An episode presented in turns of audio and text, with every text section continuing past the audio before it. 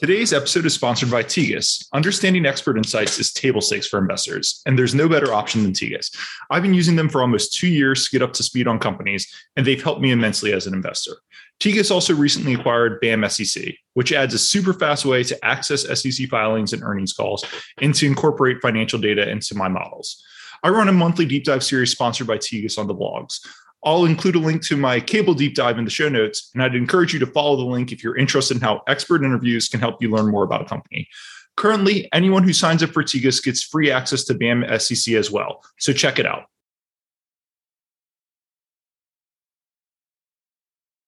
All right, hello and welcome to the Yet Another Value podcast. I'm your host, Andrew Walker. If you like the podcast, it would mean a lot if you could rate, subscribe, review it wherever you listen to it. With me today, I'm happy to have my friend PJ Kurzweil. PJ is he's the founder of what is it? It's PJ's Smid Cap Companies. Is that it? Yeah, Smid Cap uh, Investment Ideas. That's right. The PJ Smid Cap Investment Ideas. Uh, let me start the podcast the way I do every podcast.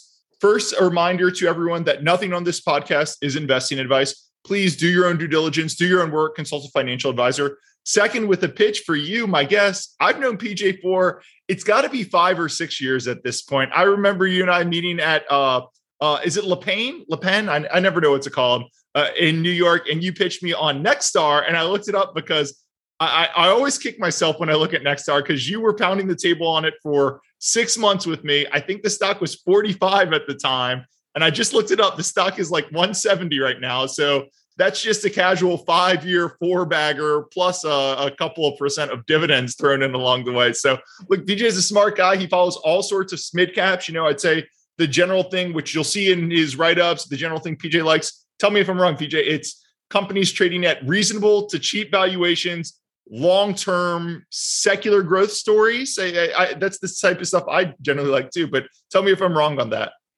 No, that sounds about right. Um, I would say first, I think we actually met originally with Diamond Resort. Uh, oh yeah, that in the back of my head, I was like, I think we did timeshares for a while. Yeah, I do remember that.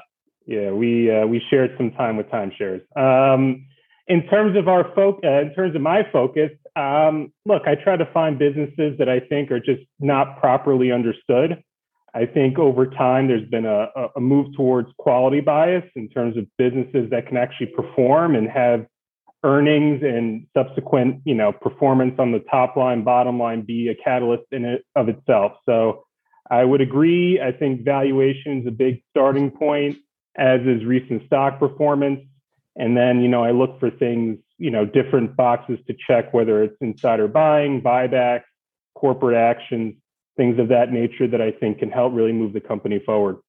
Perfect, perfect. And you know what? Timeshares are probably pretty interesting r- right now too, because I just saw Hilton, which bought Diamond, just did a announced a big share buyback. That's a a creative acquisition. The stock hasn't moved that much because of all the COVID factors stuff, but we can go there a different time for a different podcast. Let's turn to the the company we're going to talk about today. The company is Brunswick. The ticker is BC, and I'll just turn it over to you. What is so interesting about BC today?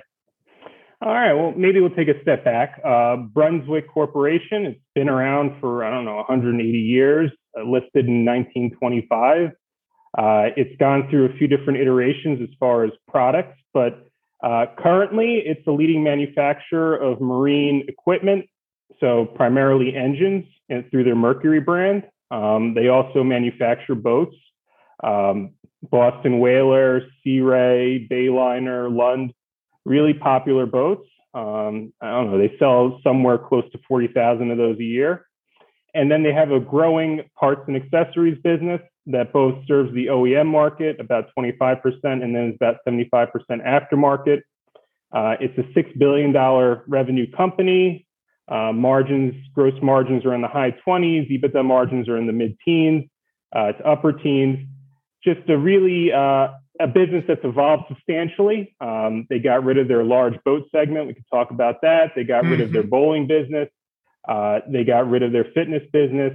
So they really trimmed down uh, and become this business that really has a tremendous market position in the marine industry that we think uh, has a lot of good tailwinds. Perfect, perfect. And first question I always ask that's great first question I was asking people can look. I did a lot of work on this one. You you gave me a brainer because they had in the past 12 months a major acquisition, not one but two investor days, plenty of conference, uh, uh, plenty of conferences and everything. But that's okay. It was labor love. But first question I always ask: uh, Market's competitive place. Brunswick. This is not a small company. It's not Google, but this is a multi-billion dollar company. You know, everybody knows boats and everything. It's not crazy complex or everything. So, grand scheme of things, when you look at Brunswick, what are you seeing that the market is missing that's going to lead to a risk adjusted alpha opportunity here? Uh, that's a great question. Um, well, look, I, I, think Brunswick has been around for a while, but I do think people associate Brunswick with being a boat manufacturer that loses a ton of money in a downturn and you know doesn't always make money uh, in a normal cycle. And I think mm-hmm. that's really changed. Uh, look, I think this falls under the category of a better business than people really understand. I think you know the parts and accessories business has grown substantially since the crisis, maybe four to five x. Uh, the marine engine business, you know, boats used to be 25% outboard, um, excuse me, 25% outboard engine. That's when you have the engine at the back of the of the stern. Um, today, it's nine out of 10 boats are outboard. And so, really, the engine market is a duopoly. So, that's a really interesting thing where Yamaha and uh, Brunswick control over 80% of that market. And so, the engine opportunities are really a, um, a share gain opportunity and an OEM grab opportunity, just given the elevation in terms of the horsepower of the engines. And then the boat business, I think people are kind of coming around to the fact that there is a tremendous uh, supply uh, deficit in the market uh, COVID did see a bump in um, in overall sales to around 220,000 boats uh, in the categories that Brunswick participates in, but they were already kind of hovering at 200,000. So it wasn't like a huge, huge bump, uh, but relative to the shock in terms of limited supply that year, it did create sort of a very big air pocket in terms of um, supply and demand. And so when we look forward relative to inventories, retail sales, and production, there's definitely sort of an embedded cushion in case retail sales come down. Uh, I would also say, look, Brunswick is a boating company. I mean, there are only three, uh, three to four boating companies out there. It's dis- consumer discretionary, and at this part of the economic cycle, there are lots of people who just think it's trash. And so I, I think you can find some buried opportunity there. Uh, and finally, look, the business hasn't always been the best converter of free cash. Um, if you look at the previous investor day, they thought they were going to do 450 million of free cash, and this year they're doing 350. Uh, and I think really the basis there is that they see so much opportunity to grow, particularly in the marine engine business, that they're really, uh, you know, putting the pedal to the metal and really trying to set this business up for for future growth. That's a great overview and I hate to be a bear, but or not a bear. I hate to push the bear case and not be optimistic. But you know, I, I, think we can dive into all the good things you talked about, the recurring revenue and everything. Mm-hmm. But at today's price, you know, as we're talking on May 25th, eh, the stock price is $72 per share. That's 7x this year's earnings guide. That's five, that's less than 5x their 2025 earnings guide, if you believe them. So right, like the market I, I, think you've got to talk more about the bear than the bull case because the market is clearly skeptical here, right? Things don't trade mm-hmm. at 5x. That's like that's approaching not in today's coal market, but last year I, I would have said that's almost a coal miner type uh, multiple, right? So the market is clearly skeptical here, and we can go into a bunch of things why they are skeptical. But the thing that jumps to me, and we'll probably attack this from a different ways, is COVID pull forward, right? And we saw this mm-hmm. with a bunch of people. They had great sales in back half of 2020 and 2021 because people didn't have anything to do. They couldn't travel all this. They had great sales. And I think the market's saying with uh with BC, much like with with Peloton, Peloton's the ultimate example, right? They literally built a factory because they had so much demand, they couldn't keep up with it. And when the factory get built, they might just mothball it, right? They don't have any mm-hmm. demand anymore. They pulled forward all the demand. Or I think RVs have seen something similar, right? At 2021 at the start, they could not keep up with demand. They built everything they could, they brought to capacity. And now, like demand starting to normalize, and I think they might be going into oversupply area. So I've done some work on RVs, and all of them trade at Brunswick or lower than Brunswick multiples. And I think with Brunswick, what you might be seeing is, hey, even right now, Brunswick is saying every boat that's coming off the lot for the next nine months, we've got a spot for it. But the market might be saying after that, you're going to have all this capacity. Brunswick's bringing a million a square feet of capacity online. After that, you're going to have all this capacity. and demand might not be there. It might have all been pulled forward. So you get that bullwhip effect, you know? So I said a lot there. I'll pause there. What gives you confidence that kind of this bullwhip effect that we saw with Peloton, that we saw with the RVs, isn't going to happen to Brunswick?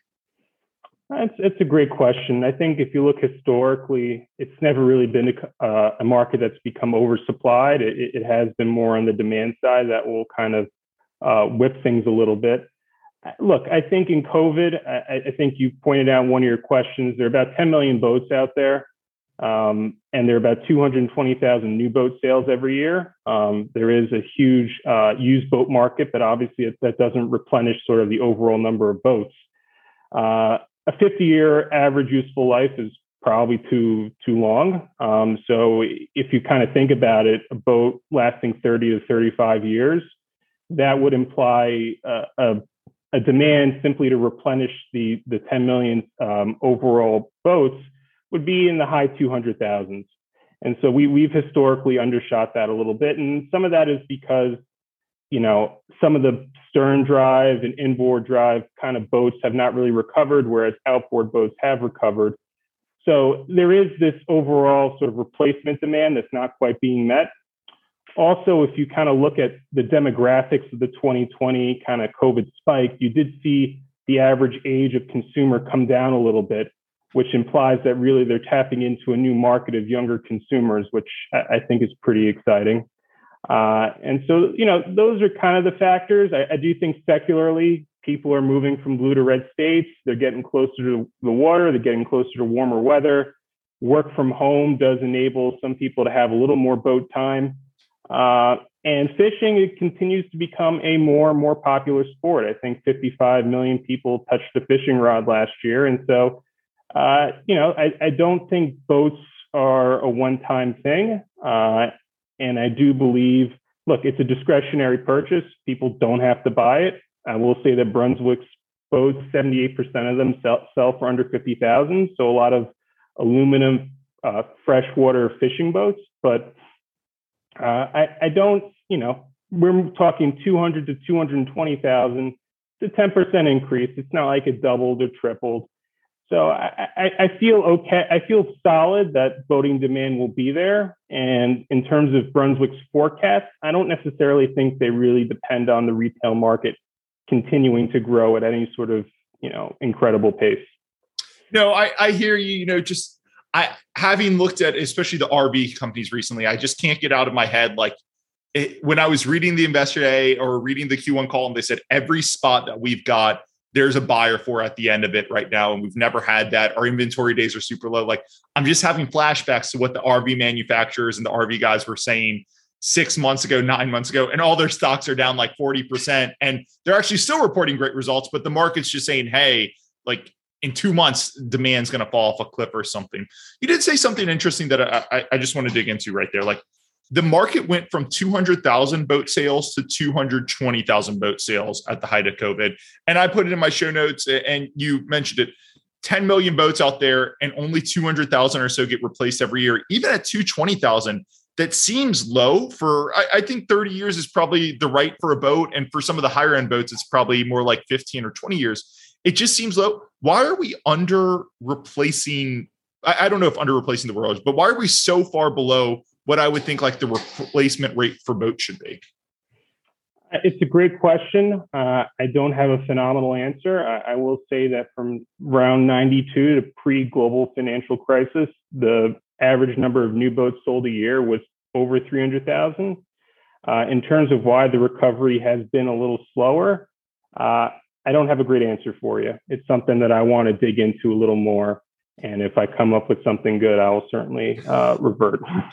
and you you mentioned secular trends, and I am with you. Like a, a, little bit of a shift to red states, maybe a shift outdoors. Like one thing I think people have underestimated with COVID is, you know, let's say golf. There were a million golfers, and then a million extra picked it up during COVID. Yeah, I'm sure all million aren't going to stick with it, but like to golf, it's a big investment. You a lot of people might end up doing it. So is it 100,000 of the million stick around, 500,000, I don't know, but they're not going to give up all those million. And for boats, like if it, the people who move from blue to red, some might move back. But if you picked up boating, like some people are going to stick around and they're going to stick with boating. And it just makes sense. Like you do get this nice little tailwind of uh, your sustainable base. And we'll talk about recurring revenue in a second, but your sustainable base is just like a little higher because more people got introduced to it. Yeah, I mean, you know, in terms of the RV versus boat dynamic, I think if you, you know, one company I looked at, Patrick Industries, they make uh, component systems for both RV and marine yep. and manufactured housing. And if you just hear about how they talk about the marine business versus the RV business, they definitely see a certain level of tightness and structural, you know, demand that you know is is going to be, you know, that will evolve over the next few years. That really is embedded given the uh, the limited supply. So you know, you pick a, a you know a dispassionate producer that honestly focuses more on the RV space, and they're they're a lot more excited about the multi-year tailwinds in in marine. And uh, yeah, uh, as you said, Brunswick. You know, if they were only a boat manufacturer, I don't think I'd be as interested in them. Frankly, I, I think it's the engine business, and I think it's really the parts and accessories business that really kind of gets me excited in terms of this business being able to generate cash throughout the cycle and be a lot more durable than just simply an OE, a, boat OEM.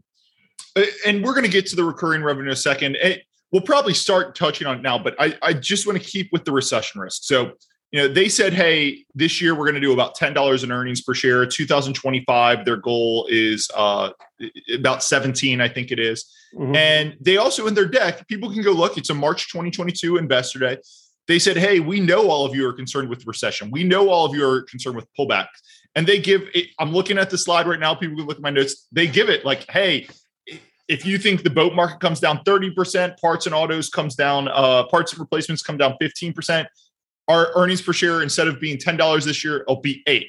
If you run an even more re- uh, severe recession, they say our earnings per share will be six instead of 10, right?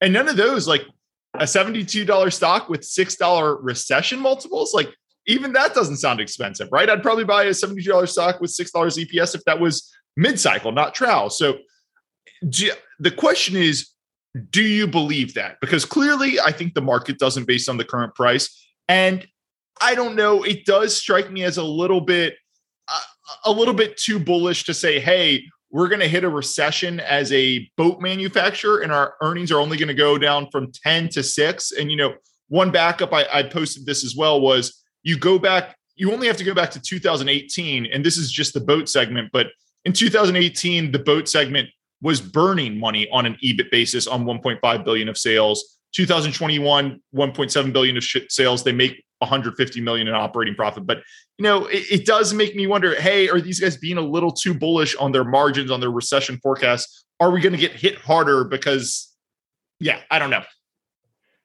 Uh, you know, look, I I hear you on the skepticism. Management can put out a lot of numbers. I, I will say that I do think they provided some transparency into their model, and I, I think some of that made sense.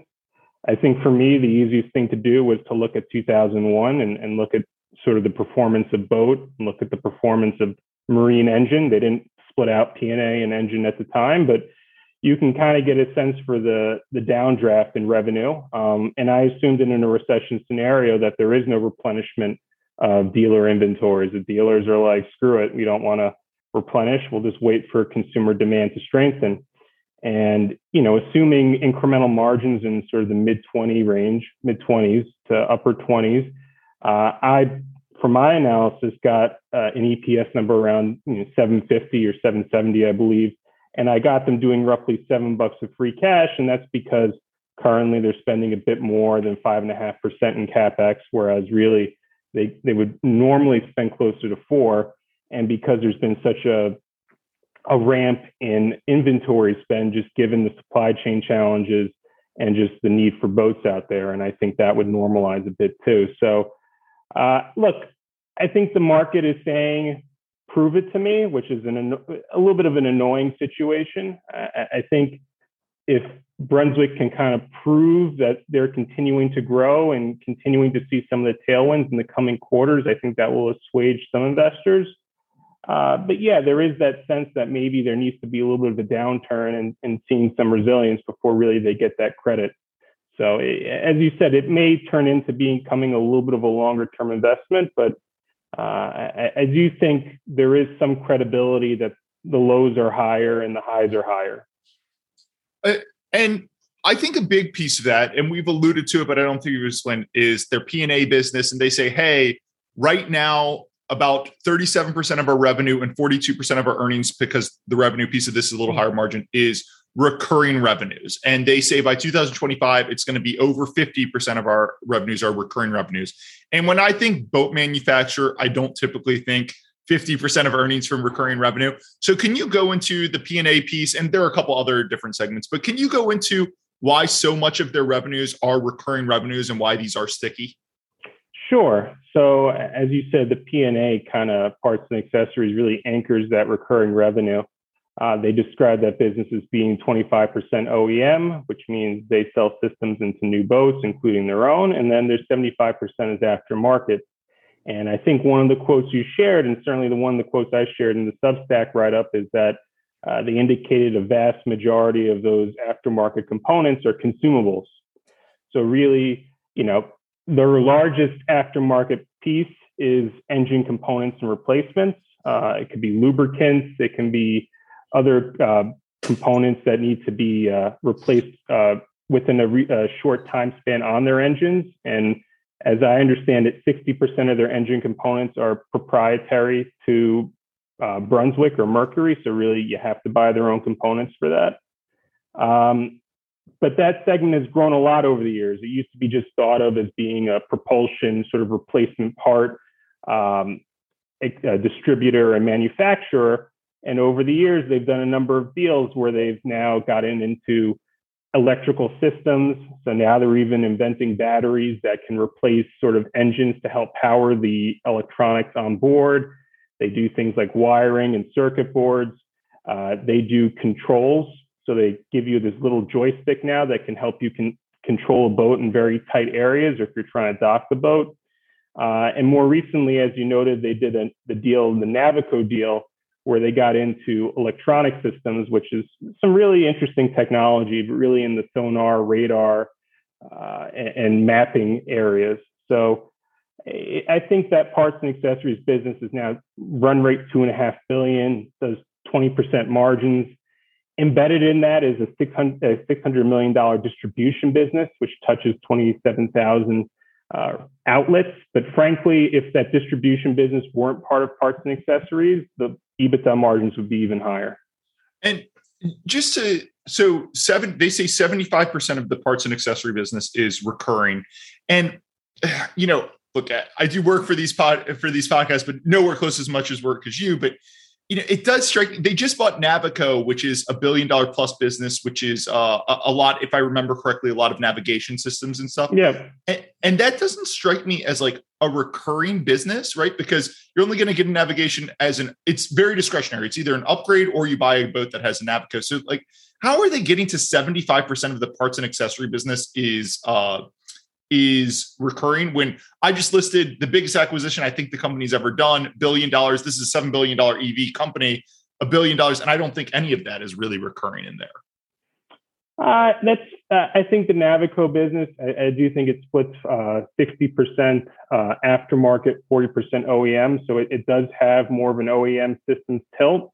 Um, I, I, think really the engine components, uh, that's really a very consumable business. I think the uh, electrical systems, again, some of those components are sort of must have or must need to run boats, and those break down. Uh, but no, I, I, think it's a fair point. Um, I don't have a great answer for Navico. I, I, think there are probably some sales, some software components to it that uh, need to be had on a recurring basis. Uh, but I think a lot of people they look at some of these systems and they're diehard uh, fishing or angling people and they really want these things in their boats. But I think it's, I don't necessarily have that transparency as to why, you know, the 75% aftermarket business is highly recurring. It makes sense. and Navico. So with the the they do a lot of navigation systems and stuff, and you know, navigation systems can be subscription, right? They they mm-hmm. can be the old TomTom GPS or whatever it is. Eh, are they are they getting subscription revenue on the rev- the Navico business, or is it all upfront? You buy the Navico system, and you've got it for the life of the boat. Uh, they haven't really uh, disclosed that level of detail. I, I, they did describe the acquisition as being very software oriented. Yeah. So I, I, do think there is some tail to it.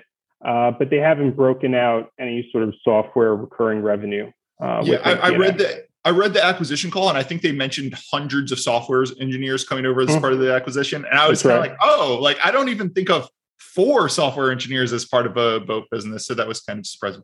Let's stick with the Navico acquisition, right? So this happens in the back half of 2021.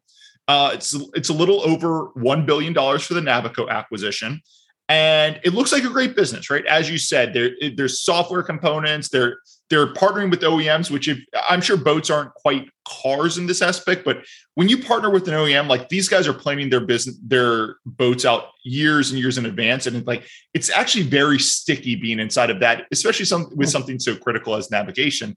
So I'm sure it's like a very sticky business, pretty good visibility as long as boats don't fall off a cliff. But in 2021, they paid 12x adjusted EBITDA, and that's quote net of tax attributes. So ignoring the mm. tax attributes, probably a little higher. And even at the time, you could see analysts coming on saying, like, hey, this is a really good business, but 12x is a, a, pretty big multiple. Like, how do you guys think about paying that when, you know, in your write up, I think you had the P&A business at eight to nine times EBITDA, if I'm remembering correctly. So if that multiple holds, that's where Navico is. They burnt 3x EBITDA on Navico, right? Like, that's a pretty right. big. So, how do you think about the Navico acquisition? It's a great question. I mean, I think it, it's interesting if you look at some of the Brunswick presentations prior to Navico. They, you know, electronic systems was not an area that Brunswick was previously in, and they listed Navico as one of the uh, premier producers of electronic systems. And if you kind of look at the market size and what Navico does, they're unequivocally the market leader in that space. Uh, and certainly a lot of uh, Brunswick boats prior to the acquisition were using some of their components already. So I, I think it is a huge brand name. I, I, do think a lot of people, when they invest in a in a boat, uh, whether it be fishing or you know a higher end boat, they're going to want this kind of components. They're going to want the best, and these guys just have a dominant market position. Uh, in terms of what they paid for yeah, it, it is a healthy multiple. Um, I think you know that business when they acquired it, they said it was growing you know mid-teens uh, you know and then if you look at the q4 call they say that navico kind of nicely beat their you know initial what they underwrote the business for doing. So you got to think about it mid to high teens growing P&A business with an opportunity to you know improve margins you know throwing it into a uh, a much larger organization being able to cut G&A being able to cross sell it more effectively you know, I, I, think there is some merit there to paying a decent multiple. Uh, it was a private equity owned asset. So there are probably a lot of things they can do with it. You know, some businesses, some companies, a lot of Danaher companies, for instance, don't always look at acquisition multiples. They look at sort of the return on invested capital and compare that to their weighted average cost of capital. And if they can see sort of a break even within a short period of time, they feel good about it. So I think it's a strategic asset. I, I, think it does enable them to really have a lot more the boat in terms of the accessories and the parts per boat. And I think that really makes it uh, increasingly easier for them to go to market and get on OEMs uh, to really provide a whole suite of um, uh, of mechanics and electronic systems, et cetera. Yeah, no, look, I, am looking at the quote right now, which you reference, where they say, uh, "Hey, Navico beats our beats the model that we had. Uh, you know, they did 35% revenue growth in 2021. Bottom line earnings more than double. We expect them to. We expect that trend to continue. They're beating our things, but at the same time, you know, like Brunswick stock is about 100 when they do the acquisition in 2021 their stock is 75 today. It's not because this was a bad acquisition, but I do look and I say, oh, you paid 12 times EBITDA. People were wondering about the multiple at the time. And now your stock's down 25%. And it's like, oh, the multiple looks even uh, a little more aggressive at this time. So I, am just of two minds about it, you know? No, I think it's fair. I think I think generally in the P&A space, when you have a foothold in an area, you, it's easier to consolidate smaller players at much more reasonable multiples. So I, I, do think they wanted sort of a, I call it a bayhead or whatever. They uh, they wanted some anchor piece in that segment to really help them continue to be able to expand by rolling up the smaller players that they acquire at much more attractive multiples.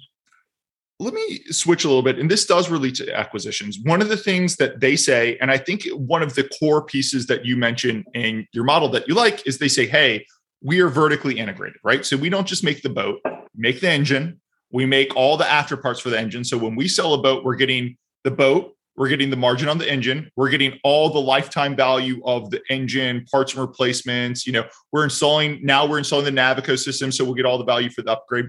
And I, am a little bit of two minds about that, right? Like I 100% get you could you can razor razor razor blade it, right? Like all the aircraft engine manufacturers, they sell the engines at a loss, so they get that lifetime maintenance contract, right? So I definitely can understand that.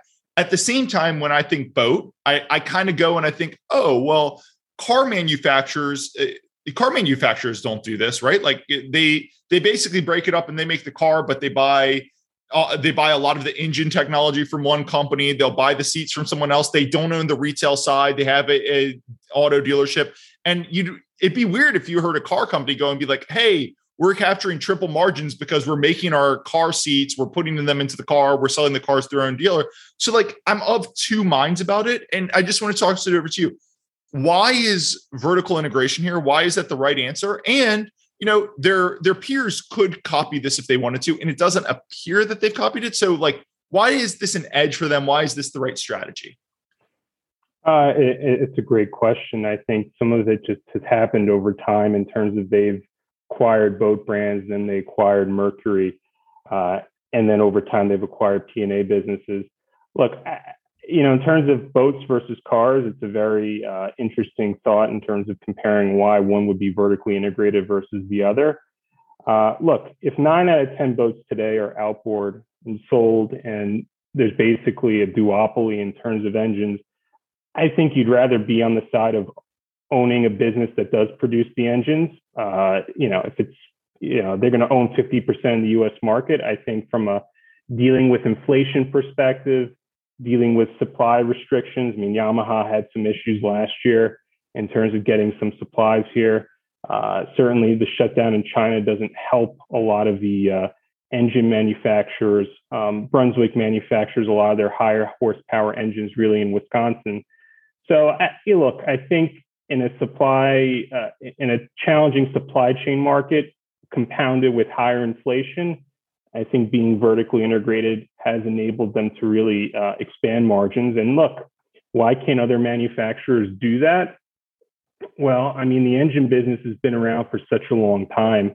Uh, you know, they say 10 million boats out there, 50% of the engines happen to be Mercury. Uh, you know, it would take billions of dollars and a lot of uh, brand name recognition to really get into the outboard engine market and even make a, a, relative dent. I mean, frankly, it's been going the opposite way where BRP and Seven Marine actually exited the uh, marine engine market. So, you know, the boat market is is not, you know, it's nine billion dollar market in the U.S. It, you know, in, in terms of being vertically integrated, I just I think it really helps them manage the supply chain a lot more effectively. And I think their peers simply, you know, look, um, uh, Malibu is vertically integrated. They actually have higher margins than Brunswick, and that's really a function of the fact that they make a premium boat and they charge a premium price, which allows them to car- capture more margins. But a lot of boat builders are, are pretty fragmented, uh, and so they don't have the scale to even consider uh, being vertically integrated.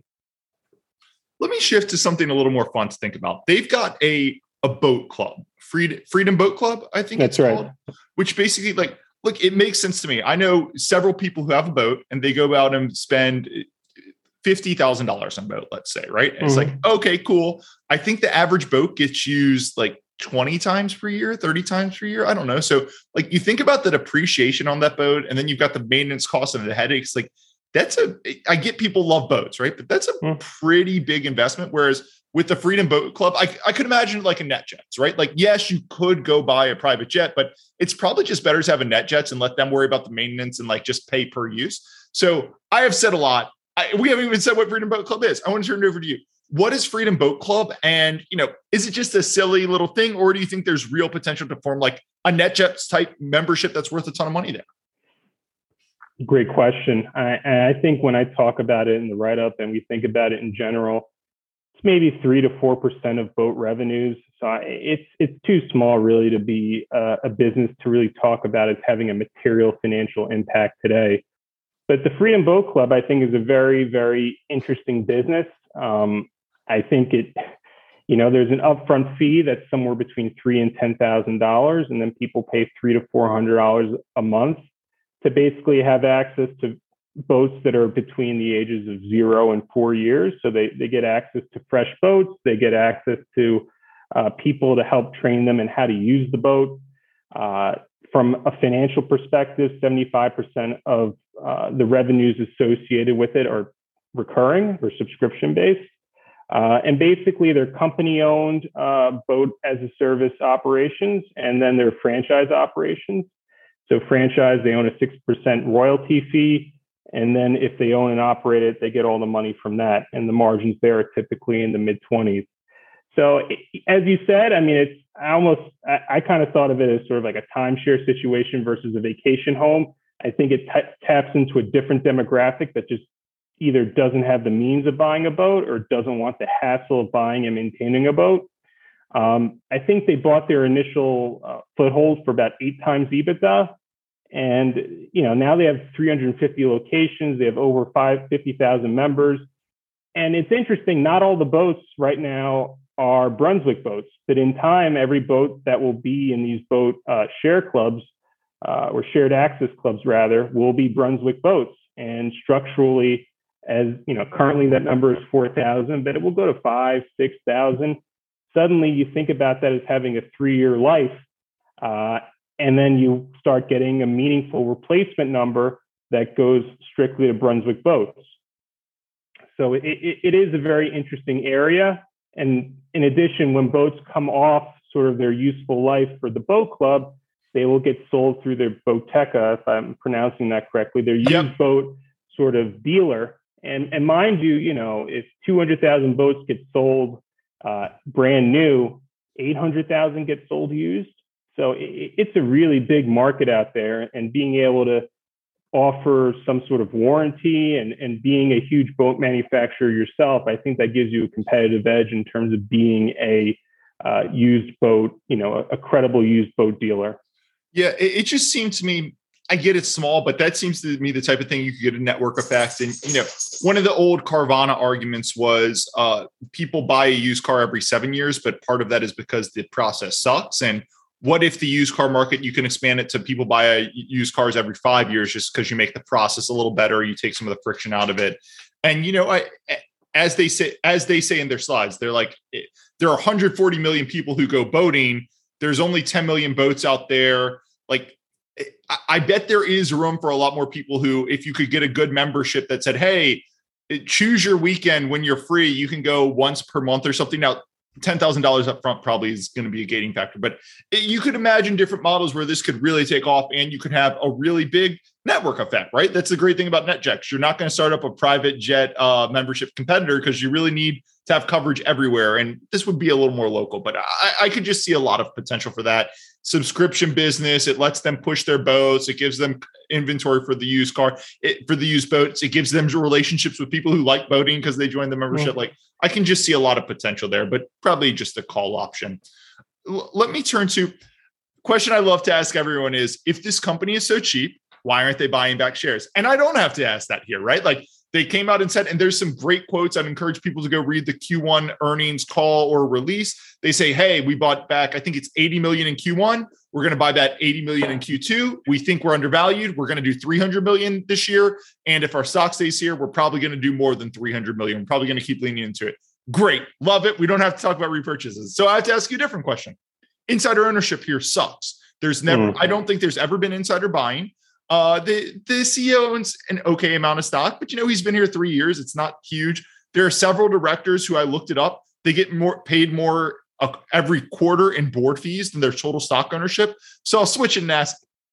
The insiders can see value here, right? They want to buy back shares. They're talking about it all the time. Why don't we see insider buying? Why don't we have some insider ownership here? It's a phenomenal question. Uh, I won't lie. I spoke with management quite recently, and that was one of the main questions I asked them. I will note that there has been some turnover in the board. So, you know, in terms of hitting their requirements for board ownership. Yeah, yeah. I think that, that that will take some time. I gotta I gotta get the headline number. That gets people excited. I do get there's complexities to it, but even if you adjust for that, I would say insider ownership is pretty low. Yeah, I, mean, I think the CEO owns close to eighty thousand shares. You know, six and a half million dollars. You know, relative to what he gets paid, I'm sure. You know, it's not a tremendous number. The CFO is relatively new. Uh, he was formerly the head of IR. Uh, you know, I, I, think I think if the stock hangs to where where it is, I actually do think we'll potentially see some insider buying. I, I, I do think that uh, they remain very uh, convicted that this business is firing on all cylinders and demand is really there, and sort of they're pretty baffled by where the stock's moving. I mean, I just want to touch on the buyback because even though you highlighted it, I, I think, look, management's not in the business of valuing their business per se. I mean, that's really our jobs, but they know what acquisitions are out there. This is not a highly levered company. I'm sure there've probably been people who've talked about them, about what their business could be worth in general. So, and I think they have a better insight into their future prospects, certainly in the near term. And, and so they have a good pulse there. And so when I look at buybacks, I never like to hear that, oh, it's accretive. That's why we're doing it. I like to hear management teams that really articulate why they think a buyback makes sense in the context of where the stock is trading. Uh, it's you know sometimes you'll find promotional management teams, but sometimes you also find management teams that are thoughtful and understanding what they need to show about the business to help create shareholder value. So I found the quotes to be helpful. Um, to your point, look, this business should do 350 million of free cash this year. I think that's a reasonable cap to what they can do in buybacks but they can certainly front load those buybacks if they think the stock is really depressed here. And so we could see them be on a run rate number that, well, exceeds that 350 really because they want to front load and be involved today. So I think insider ownership, like you said, it's like 80 basis points. It's not great. Um, and we definitely like to see them be more active there. Uh, another write up I did on Vontier, there was that combination of insider buying and the move for share buybacks. And so I, I, think when you see that double signal, it's a little more appealing, but I would just say stay tuned. We're we're going to talk about Vontier for a quick hot second at the end, but I'll save that for the end of the, the podcast. I've got two small questions outstanding, but before I get to those, why don't I just ask? We have covered a lot here, right? I think we've done a nice job covering everything. I do have two more small questions, but I'll pause here and ask anything you think we should have covered that we didn't cover, or anything you think we kind of glossed over that you wish we had covered a little harder? Uh, look, I, I, do think the free cash um, component of this business has been inconsistent over the years. They had to get rid of a pension plan that that was really dragging on free cash back in 2019. Look, I think there's been a real transformation here. I think it's been slow moving in some respects, but I do think the business is highly focused today. A lot of fixed costs have been removed. Um, you know, I kind of mentioned in the write up that you know, today's profitability is on a much lower base of revenue, which suggests the fixed cost structure, particularly for boats, is much better. Look, I think the engine story is a phenomenally interesting story. Um, if you look at one of the charts, they're one of the only manufacturers that really makes these 300 and above horsepower engines. Uh, you can do some YouTube searching and you'll see the 600 horsepower engines an absolute beast. And it's really, they have 70 foot boats that are frankly taking these outboard engines. They, they will take three or four or five or six of them. And those boats historically have never even been able to use outboard engines. And the beauty of an outboard engine, it's easier to maintain, it's quieter, uh, they can be more fuel efficient, they can be a little more eco-friendly if they're not using diesel like inboard engines. So I think I think the engine component is a really interesting part where it's a real land grab right now. And uh, yeah, I think those were really maybe the two other points that I would focus on. So again, free cash, improved cost structure, and then really the opportunity with an engine to potentially outdo their growth targets. Now, you mentioned the $17 in EPS. Um, that's not something that anyone can really bridge to. I think it's because they envision themselves doing some larger P&A deals in the out years. Um, I think that they can get to $14 a share in EPS in 2024, which, look, if things slow down, that number probably slips a little bit. but I do have conviction that uh, today's sort of 350 free cash number can easily be double that number, even in a scenario in which there's a little bit of a slowdown. You know, I said I had two questions, but I'm going to change it to three. And by the way, I agree with you on the fixed costs. I just encourage anyone go read the uh, the March investor the March investor day, and they do a really nice job talking about how they've changed the fixed costs over the business, the variable costs, and you know, believe it or not, but I, I thought they did a nice job highlighting that. So I just wanted to point that out. Three questions left. First, hate to go back to the bullwhip effect and everything, but one of the things that I worry about here, which I don't think we we fully addressed, was we did address the demand side of it, but I do worry they've got a million square feet of capacity coming online at the end of this year, and obviously they think they can fill that. And I, I again, I come back to the RVs and I just get worried. Hey, in this case, it's not just that you're maybe your demand's too high. The capacity you're bringing all that capacity online. So how do you get comfortable that they're not kind of over investing in capacity here? Right. So I I like to think of the capacity expansion really for boats as going from forty thousand to fifty thousand.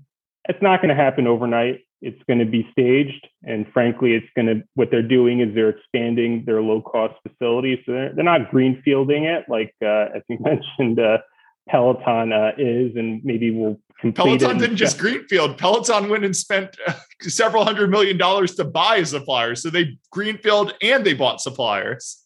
Yeah yeah really uh, pretty crazy. Look i think i think there's definitely um, you know, you highlighted a quote about Boston Whaler. There's, that's a saltwater fishing brand, uh, pretty iconic brand. I, I, think they're being very surgical in terms of where they want to expand capacity. Mm-hmm. And if demand isn't there, they're not going to go from 40 to 50. This is really thinking about it really in bite-sized increments.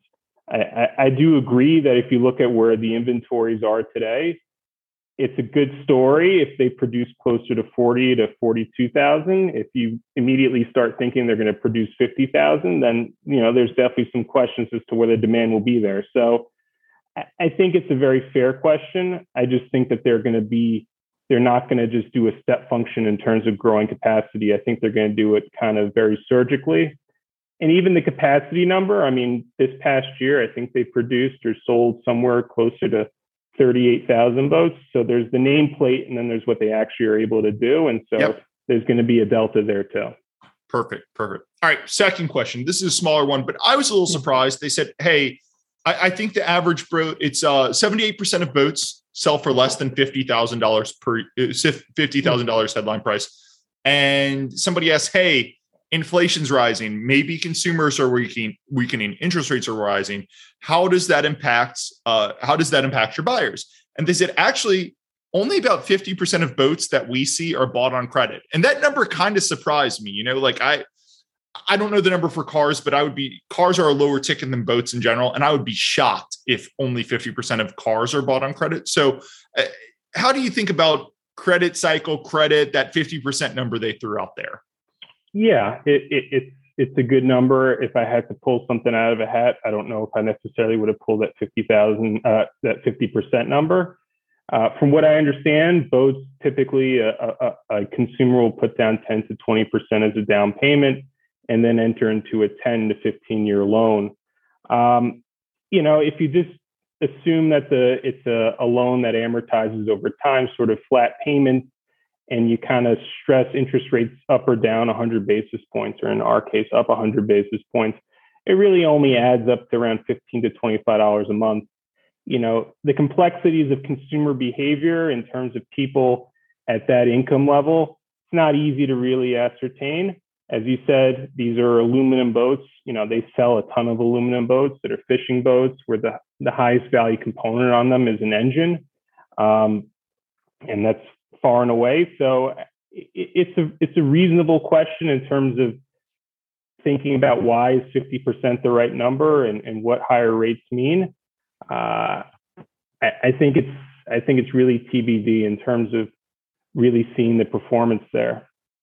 Yeah, it, it's just tough to know, but uh, the 50% number it gave me I was surprised I was pleasantly surprised by it and as you said like people are really concerned about it but it doesn't seem like interest tax on that much to it. And the consumer, go look at the JP Morgan conference, the JP Morgan Investor Day from a couple days ago. Like consumers still seem strong. There's still lots of jobs out there. So who knows, right? This is a forward looking business. And I do get kind of caught up in, hey, we're talking about what the consumer is going to do today and a month from now. And like what really matters is 2025 or like a few years out. Well, Did you want to say something there? Go ahead. Yeah, I, I will say, and I think management's made this comment. So I'm not going to say it's wholly original, but you know, when you're buying a, a sub $50,000 boat, you know, it really depends on your employment. It depends maybe on the equity in your house.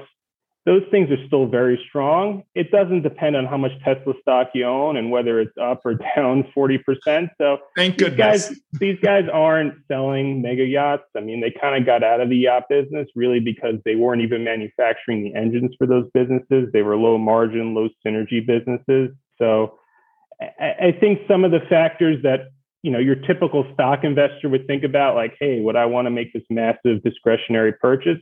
I think that calculus is a little lower for the cohort of people that buy a lot of these aluminum fishing boats.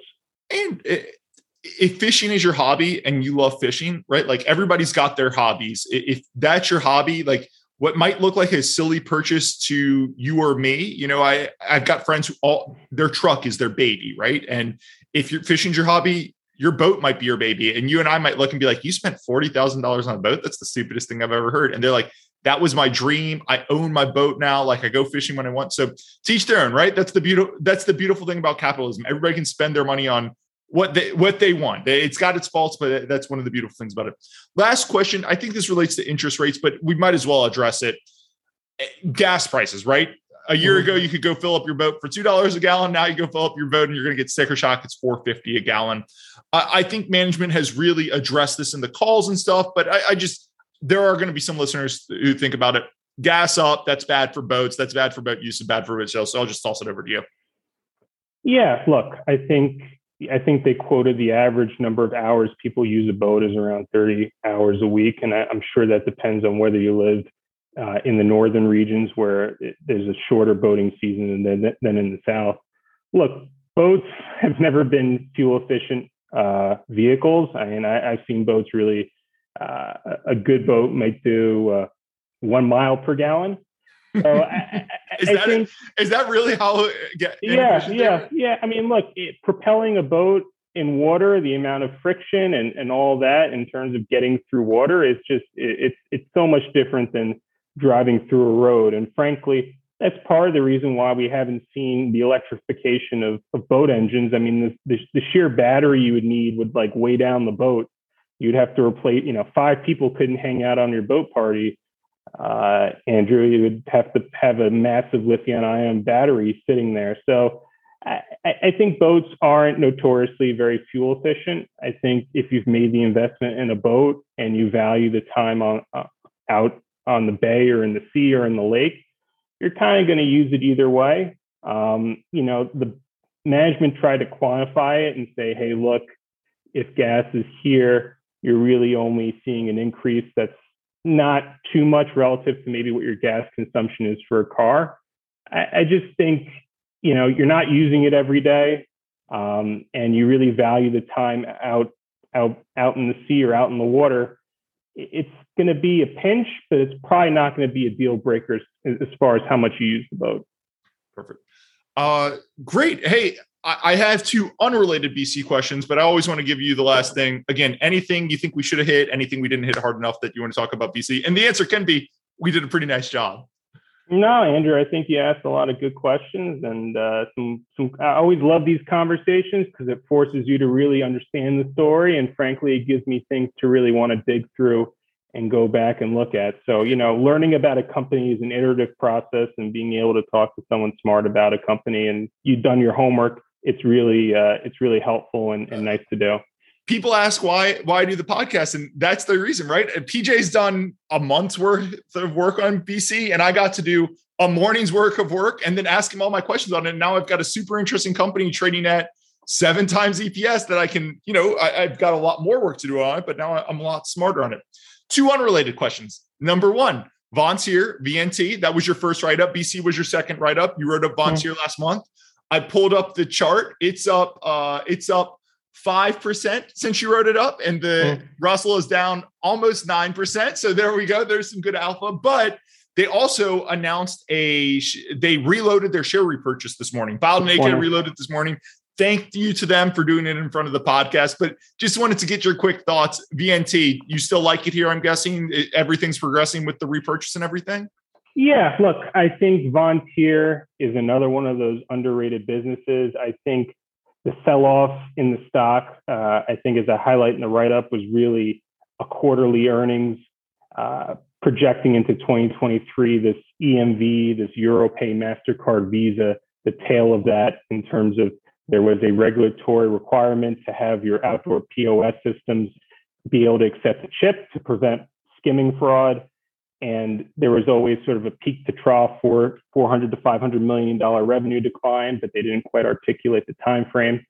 I think two things have been really interesting in terms of well, three things, frankly, that have played out that I saw from the last earnings call, and that's a the um, continued growth of their car wash technology business, and actually a number of companies out there, driven brands. Uh, I don't know if there's like a Mr. Car Wash or something, a Leonard Greenback um, car wash business. I mean, it's just really car washes are growing gangbusters, and they're a nice ancillary business for C stores. So that's nice to see it that that area is growing and their technology, you know, the acquisition they made, while expensive, is really helping push the top line of their mobility technology business.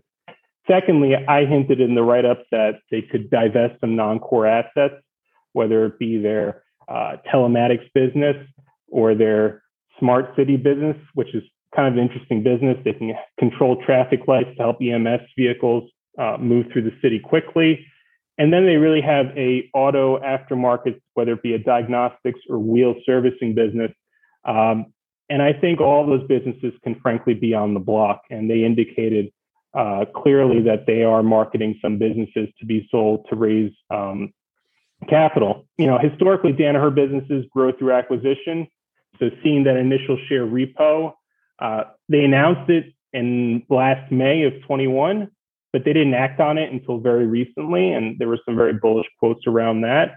Uh, and they spent 257 million out of the 500 million, and they seem inclined to buy more. And so when I see that they've kind of reloaded that authorization, I think that that confirms that they still see a lot of value here.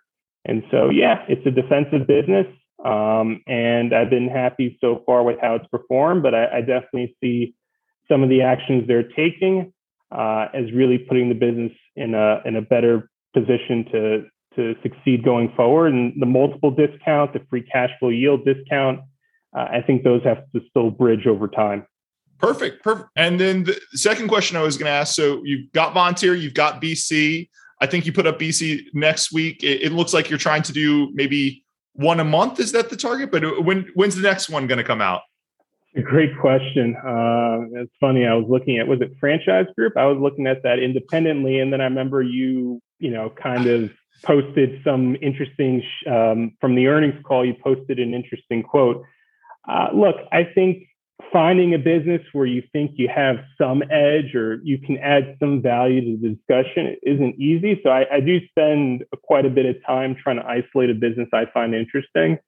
Uh, a month is kind of been the cadence, and I, I think a month is is kind of reasonable. I think, you know, I haven't been in the stock pitching game for a little while, so kind of getting my sea legs and getting back into it. So hopefully, maybe that cadence can speed up a little bit. But you know, the goal is to put something that's thoughtful and hopefully well written, and at least get people get it on their radar. You may not like what I have to say. You may have questions where you think buying a consumer discretionary stock is stupid now, but at least they'll be on your radar and you'll you'll you'll be a little more you'll be a little sharper on it. It's funny you say buying a consumer discretionary stock is stupid. I've been massively bullish retail, and somebody talked to me the other day, and they're like, it's the it's one of the most contrarian trades I've ever seen because everybody just hates retail. And you know, last week when retail would go down 10% every day, I was like, oh gosh, I see why. And then this week when it goes up 10% every day, you're like, oh, I'm a freaking genius. But no, here you look, you said you try to uh, do thoughtful write-ups for everyone. And I, have talked to you for a long time. I've read your first two write-ups. I know that's going to be the case. So everyone can go follow. I'll, I'll include a link. It's PJ Midcap Investment Ideas. It's it's under his full name, but there'll be a link in the show notes. So just click on it, go subscribe. The first two write ups are up there and they're free. So go check it out. And uh, PJ, looking forward to seeing the third write up. Looking forward to having you on again in the podcast in the future. Well, thank you so much, Andrew. Some great questions, and uh, I've heard some of the other podcasts. It's you know really thoughtful people, so I'm, I'm it's a privilege to be on. Hey, thanks again for coming on.